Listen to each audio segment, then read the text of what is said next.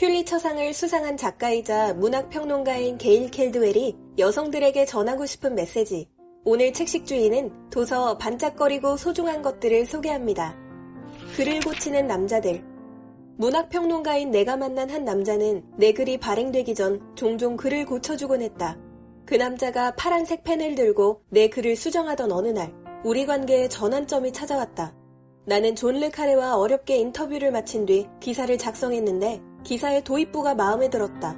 내가 쓴 기사를 읽던 그가 미간을 찌푸렸다. 그는 내 첫 문장에 줄을 긋고는 이렇게 말했다.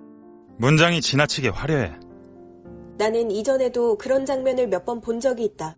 대학원과 직장에서 내가 존경하던 남성들은 나에게 분수에 맞는 글을 쓰라고 했다. 그가 수정을 끝냈을 때 나는 고맙다고 말하고 서재로 갔다. 나는 원래 썼던 그대로 내 문장들을 복구했다. 신문이 발행되었고 내 글은 일면에 실렸다. 그는 아침을 먹으며 기사를 읽더니 눈썹을 치켜들고 나를 바라보았다. 나는 웃었다. 나는 그 남자를 떠났다. 그건 사랑이 아니라 그의 칭찬을 갈구하며 종속된 관계일 뿐이었다. 그리고 2001년 나는 퓰리처상을 수상했다.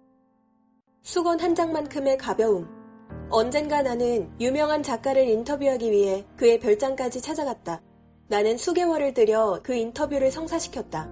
우리는 그의 서재에서 몇 시간 동안 앉아서 가족과 절망, 예술, 그리고 삶에 관한 이야기를 나눴다. 그날 수영이라는 공통 관심사를 알아냈다. 그가 좋은 곳을 안다며 내일 함께 가자고 했다.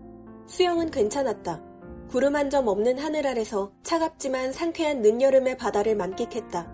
우리는 서로 떨어져 30분쯤 헤엄치고 물에서 나왔다. 그는 바닥에 수건을 깔아뒀다. 나는 수건이 한 장만 깔려있다는 사실을 알아차렸다. 나보다 20년이나 더 산 그가 수건 위에 앉더니 다정한 미소를 지으며 바다를 바라봤다. 이 넓은 해변에 우리밖에 없는 거 알아요? 그러더니 내게 조금 더 가까이 다가왔다.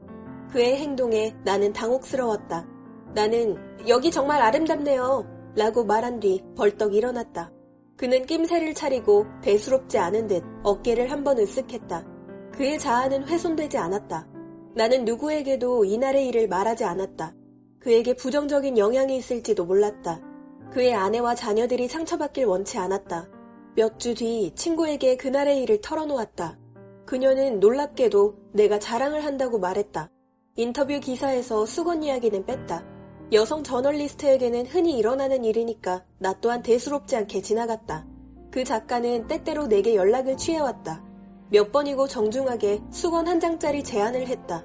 수십 년이 지나도 이 일만 생각하면 열에 바친다. 분노의 일부는 나를 향한다. 결국 나라는 여성은 선을 넘고 나를 모욕하고 은밀하게 나를 취하려고 한 거만한 문학거장을 보호하려고 애썼다. 그러다 나는 마흔을 넘기고 나서야 그때 했으면 좋았겠지만 당시엔 몰라서 하지 못한 말들을 깨닫게 되었다. 그때 수건 위에 가만히 앉아 아주 조용히 이렇게 말했더라면 그거 아세요? 여기서 진짜 힘을 준 사람은 저예요. 당신은 저명한 작가고 저는 일개 비평가에 불과하죠. 하지만 중요한 건 말이죠. 내가 신문사에서 일하고 있다는 것, 그리고 인터뷰 기사를 아직 쓰지 않았다는 사실이에요. 그러고는 아무렇지 않게 자리를 털고 일어났더라면 모든 분노를 수치심과 절망으로 내면하는 대신 바깥으로 표출하는 것. 칼은 휘두르는 것이지 삼키는 게 아니었다. 저자는 데이트 폭력과 임신 중절, 성희롱 등 차별과 폭력을 온몸으로 겪으며 무례한 세상에서 자신을 지켜냈다고 말합니다. 그녀가 담담하게 전하는 여성들의 아픔과 연대, 희망의 이야기는 앞선 시대의 여성들에게 존경의 메시지를, 후세의 여성들에게는 희망의 메시지를 전할 것입니다. 무례한 세상에서 자신을 지켜낸 여성의 자전 에세이. 반짝거리고 소중한 것들.